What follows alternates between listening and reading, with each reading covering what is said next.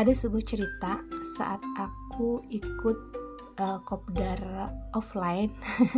sebut saja piknik bareng mister, di mana aku mendapatkan wejangan dari seorang super adminnya The Podcaster Indonesia yang bilang bahwa kalau misalnya kita mau sukses, ya kita harus bisa men-challenge diri kita agar kita bisa lebih maju.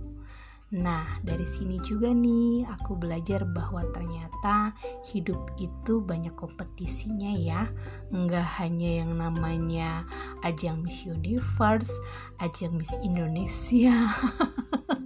ajang Miss Grand Internasional, tapi ternyata yang namanya kita hidup untuk maju baik dalam bidang apapun, terutama juga seperti saat ini challenge 30 hari bersuara itu adalah kompetisi di mana kita belajar untuk bisa menjadi orang yang tetap bersuara, memberikan hal yang positif, memberikan hal yang baik kepada pendengar kita tentunya dengan tema-tema yang sudah ditentukan tadi.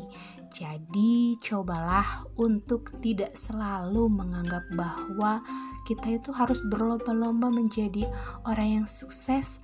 orang yang berhasil, tapi cobalah untuk bisa lebih memikirkan kita berkompetisi itu untuk diri kita agar kelak kita menjadi orang yang lebih baik, lebih bertumbuh, dan lebih maju lagi.